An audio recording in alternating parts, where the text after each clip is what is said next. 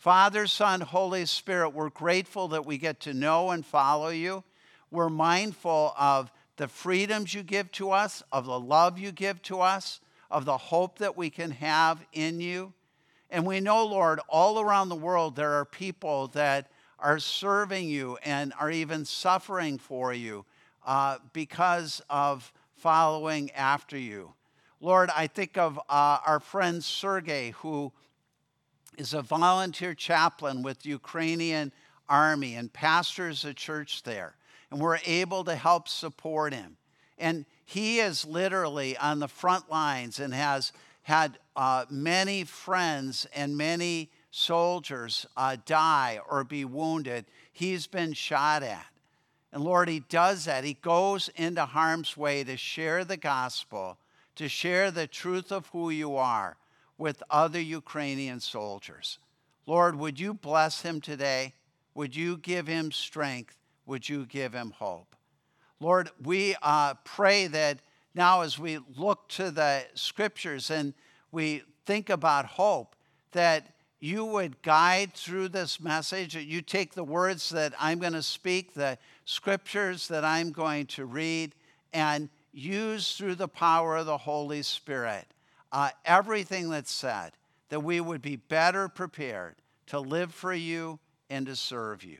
And we pray this all in Jesus' name. Amen. So, um, my goal today is that by the end of the service, the sponge of your life would just be saturated with hope so that where everywhere you went, you would just spill out hope to the people that are around you. And you might go, Paul, I never feel that way. How in the world am I going to be a person that's filled to overflowing with hope? Well, I want to show you by taking you right away to uh, one of the best passages about hope in the New Testament. It comes from the Apostle Paul, it's in the book of Romans, be on the screen behind me, or you can open your Bibles to Romans chapter 5, verses 1 to 5. It says, Therefore, since we have been justified through faith, we have peace with God through our Lord Jesus Christ. And you know, just about every word in these five verses, like most of Paul's writings, really count. Um, and we're not going to have the time to go through every word, but we're going to get the big ideas. In verse 2, uh, through whom we have gained access by faith into the grace in which we now stand. And we boast in the hope of the glory of God. And I'll, we'll come back to that because that is such an important statement. We boast in the hope of the glory of God. Not only so, but we also glory or boast in our suffering, knowing that our suffering produces perseverance, perseverance, character, and character, hope. And hope does not put us to shame, or hope does not disappoint because God's love has been poured out into our hearts through the Holy Spirit who has been given to us. To understand hope. I think we hear that word and we sort of go, I think I know what hope means. But to understand what hope is really about, I think what we need to do is contrast it with disappointment. I don't know if you see that in this passage, but it talks about hope and then it talks about not being put to shame. Shame is typically a more relational word. Uh, I, I prefer the translations that use the word disappointment because disappointment is more about circumstances, and this is describing circumstances. And hope and disappointment function in our life. Hope is like stepping on the accelerator, it gives life to the human spirit. And uh, disappointment is like deaccelerating, it uh, sort of steals away the energy of our lives. That was brought home to me uh, a number of years ago when I was doing uh, a cycling race. Now, I don't cycle because I'm particularly fast, but I try to go as fast as I can. I love that feel in, when you're with a group of people cycling and you just hear all the sounds of the wheels going at the same time. And I was, I started out strong. I'm going along. It's about a 30 mile race. And as we're going along with it, I realized I hadn't brought enough fluid to hydrate. And I'd used up all my water, and my muscles in my legs just started to cramp up. And I, and I knew I probably had a long ways to go. And my, my legs just starting to cramp more and more. Um, I'm super thirsty. You know, you start getting thoughts in your mind should you just slow down? Should you just stop? Should you just quit? They're not really watering stations that, that I could stop at, but there are people along the way. And I'm biking along, and I, well, I'm usually at corners where you turn, and a person would go, looking good. And I'll go, liar, liar, pants on fire. I look awful because I feel awful. And then another corner clapping, looking really good. I'm going, liar. You, you don't know what in the world you're talking about. And then finally, I came to an honest man. He looked at me and he's pointing to turn there. He goes, It's only about a mile uh, to the finish line. And just those words in my head gave me hope. And it was like, all of a sudden my legs got stronger. I wasn't quite as thirsty. I gained motivation and I started pedaling faster and going harder. Now, I found out he was a liar too. Otherwise, he didn't know how to measure distance very well because it was about three miles. But nevertheless, those words, that sense that there was something good out there for me, gave me hope. See, Dallas Willard, the philosophy professor from the University of Southern California, who's written a lot of Christian classic books, says that hope is the anticipation of the good. Hope activates your mind, it gives energy, and it gives you emotional strength. It becomes a motivating factor in your life. Well, how about disappointment? We're contrasting hope and disappointment to understand what hope is about. What can we say about disappointment? Well, disappointment, on the other hand, is the gap between your perceived experience and or your ex- perceived expectation and your personal experience. So, what um, disappointment is, I, I'm expecting something, and if that isn't delivered, there's this gap. And that gap you could define as disappointment. You know, so you go to school, you work really hard, you're doing it to get a really good job, and then you get a job, and the job doesn't live up to the expectations you have, and there's this part of disappointment. You, you buy what you think is going to be your dream house, you get it just the way you're looking for it, and then you kind of look and you go, you know, gee, this doesn't feel like it's really fulfilling everything I want, and there's this sense of disappointment. And lots of us in different circumstances at different times in our lives experience times of disappointment. But worse than that are times of hardship and suffering that create gaps of disappointment that feel like the chasm of the Grand Canyon. You know, where you get sick or you lose a job or you're having relational difficulty or you're, you're uh, go through a season of depression or anxiety or any of things that we could describe as hardship or difficulty you're, you're not treated well at work your, your, your kid uh, doesn't get on the right sports team and it feels like favoritism that's going on and the expectation that you had and your personal experience are so far apart and there's suffering in the midst of that that creates the sense of disappointment. So, disappointment looks down and sees the gap. Hope looks up and sees the possibility. It sees beyond the gap all the way to what is good. So, with that in mind, and those definitions. Let's walk through Romans 5 1 to 5. So in verse 1, it says therefore. And whenever it says therefore, particularly in the Apostle Paul's writing, it means think about everything he said before that time. And in the first four chapters of the book of Romans, Paul lays out the human condition and that because, because of sin, we're separated from God. And then he explains that God, out of his love, sent the Lord Jesus, fully God, fully a human being and that when Jesus voluntarily went to the cross to fulfill the will of the Father, even though the, the Roman leaders thought they were responsible and the Jewish leaders thought they had gotten rid of someone they were trying to persecute, when Jesus died on the cross, he took upon himself all of sin, shame, and guilt, and it was put to death. That's how much God loves us. And then on the third day, by the will of the Father and the power of the Holy Spirit, Jesus was raised to a new life, not just a physical life like we experience here and now, but a supernatural physical life. And that's how we will see him when we go to heaven. So, all of that is explained. The good news about Jesus is all represented in that one word, therefore.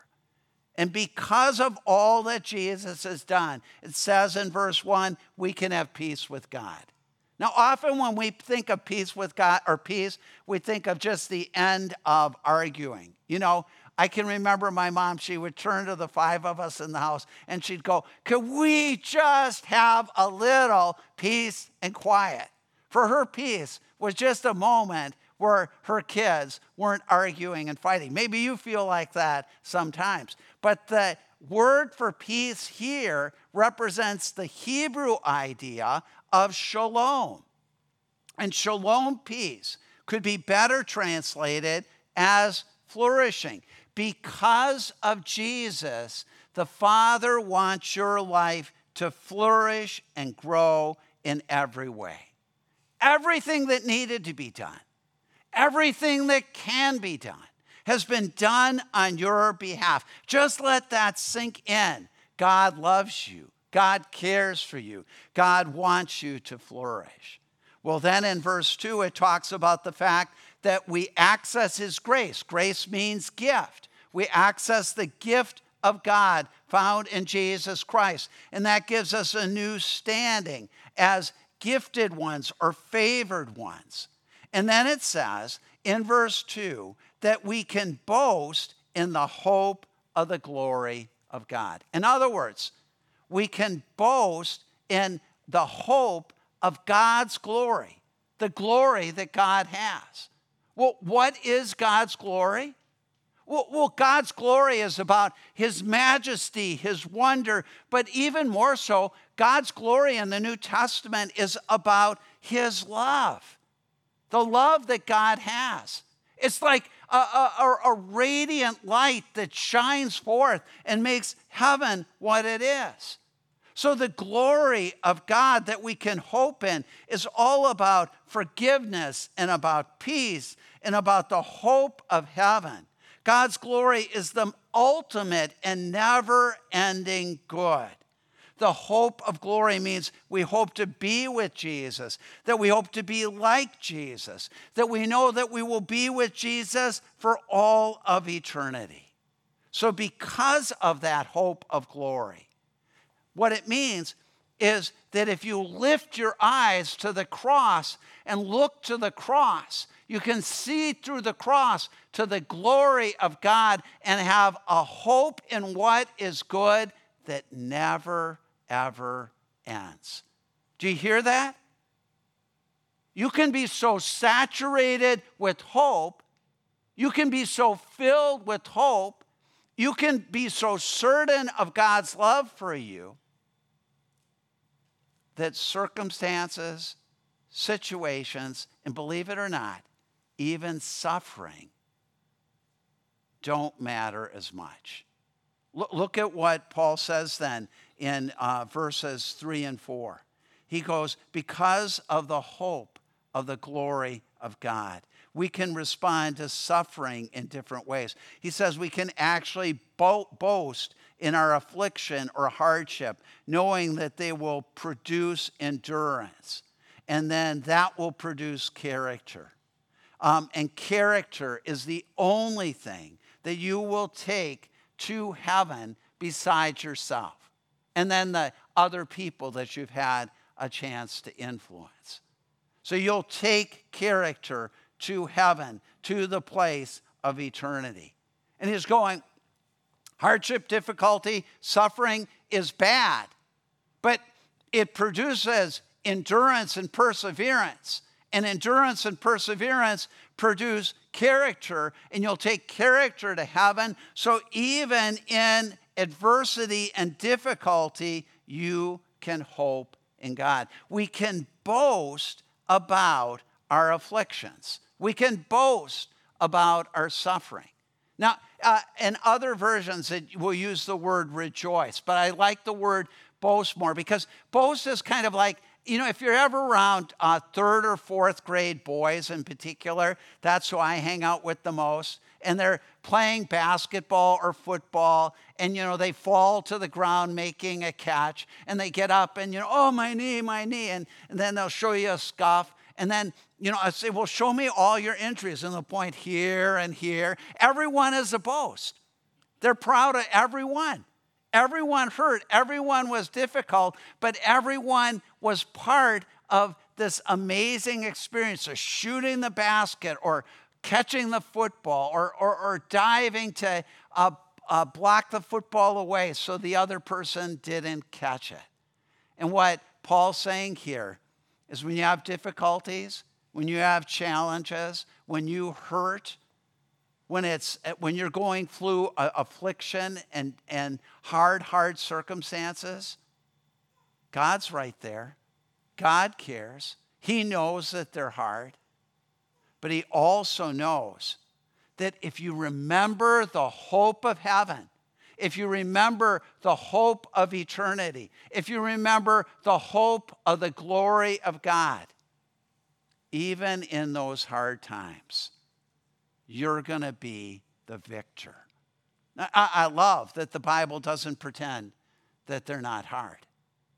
I, I love that the Bible goes, they're very difficult. See, the Bible, in many ways, the Apostle Paul goes, see the gap, see the chasm, see the hurt, see the pain, but then lift your eyes and see Jesus. And you'll be motivated to keep going on. You will have hope even in the hard times, let alone in the good times. And then lastly, in verse 5, he says, The result of hope, God pours his love out into our hearts through the Holy Spirit, is a person's ability to know God no matter what the circumstances are like. Well, what if you had hope for Jesus and from Jesus? What if you hoped for heaven? What, what would happen in your life if you were filled with hope and motivated even in the disappointments of life and the challenges of life? In fact, that the disappointments and challenges of life would end up creating character in your life that you knew you would take to heaven. See, it's all about your perspective. If, if you look and you go, here my expectation, uh, here's what my experience is, I'm, I'm filled with disappointment, and that disappointment is real. The times of suffering and grief and challenge and hurt are all real. But what being saturated with hope does is let you lift your eyes and see the cross Turn your eyes on Jesus. And when you see him and you see his love and you see the eternity that he has for you, the things of earth grow strangely dim. The challenges, the difficulties, and the motivation goes through the roof now that you know this truth, what if you taught that to your kids? If you just said, What's the difference between disappointment and hope? You know, we, we see a generation of kids that are in this whirlpool of disappointment. And, and we're trying to look, well, what would lift, would another trip to Disney World lift you out of that? If we took you to the Mall of America, if we bought you the right jeans, would that lift you out of that? Dis- and none of it does. But if they knew what they had in Jesus, if this generation came to understand what's available for them in Jesus, they would be filled with a hope that would motivate them no matter what. Um, Zach Bush, uh, the pastor at, uh, designated lead pastor at Woodridge, he was a hockey goalie. And what he said is that where they would always say, where your eyes go, that's where your body goes. So if you look this way, your body will go that way. So just watch where you're looking. If you're looking down, then your arms and hands are going to go down. The other day, he was riding with his son in the car and was uh, they, had gotten in an accident and uh, it was a rental car. And one of the things with the rental car is it had a sunroof. And his son was in the back seat and it had been some tough weeks some big changes. And he said hey craig look at this. And he opens up the sunroof and opens it up and he said just look up there. And from the front seat zach's just looking back in the rear view mirror. And craig's eyes look up and see and feel the wind and just this huge smile comes over his face what if even today, as we celebrated communion, you looked down and you saw all the disappointment. But then you looked up to the cross and saw the hope of heaven, saw the Lord Jesus, saw his love, saw his sacrifice, saw all that he intends for you and to give, give to you saw that the Holy Spirit lives in you here and now to walk with you even through the most challenging of times. You know what I think? By the end of that time when we sang those songs, you would just be saturated with hope and you would be ready to live. So I'm going to invite you to stand right now. I'm going to pray, and then uh, we are going to. Uh, go to a time of communion. There'll be a host at each of the tables for communion to give you the bread. As you take the bread, as you take the cup, would you do this with me? Just look down at the ground. Look at your shoes and look ahead and just name the disappointments. Name the things that could discourage you. And I, am not saying any of those are wrong to have. And I'm not saying that any of those will change um, by what I'm telling you to do. But I will tell you this if from there you look up to the cross and see the good of what God has done in Jesus Christ, the hope of heaven, it will give you a hope that will motivate you in all of life. Let's pray together. Father, Son, Holy Spirit, I pray now that you would fill us with hope by helping us to see all that you've done on our behalf. And Lord, as we've learned this truth from Romans 5, would you help us to tell it to the people we love? That in a day of despair and anxiety and depression and discouragement, we could point people, we could experience, we could live out the hope of heaven by turning our eyes upon Jesus. Seal that as we come to the communion tables. We pray it in Jesus' name. Amen. When you're ready,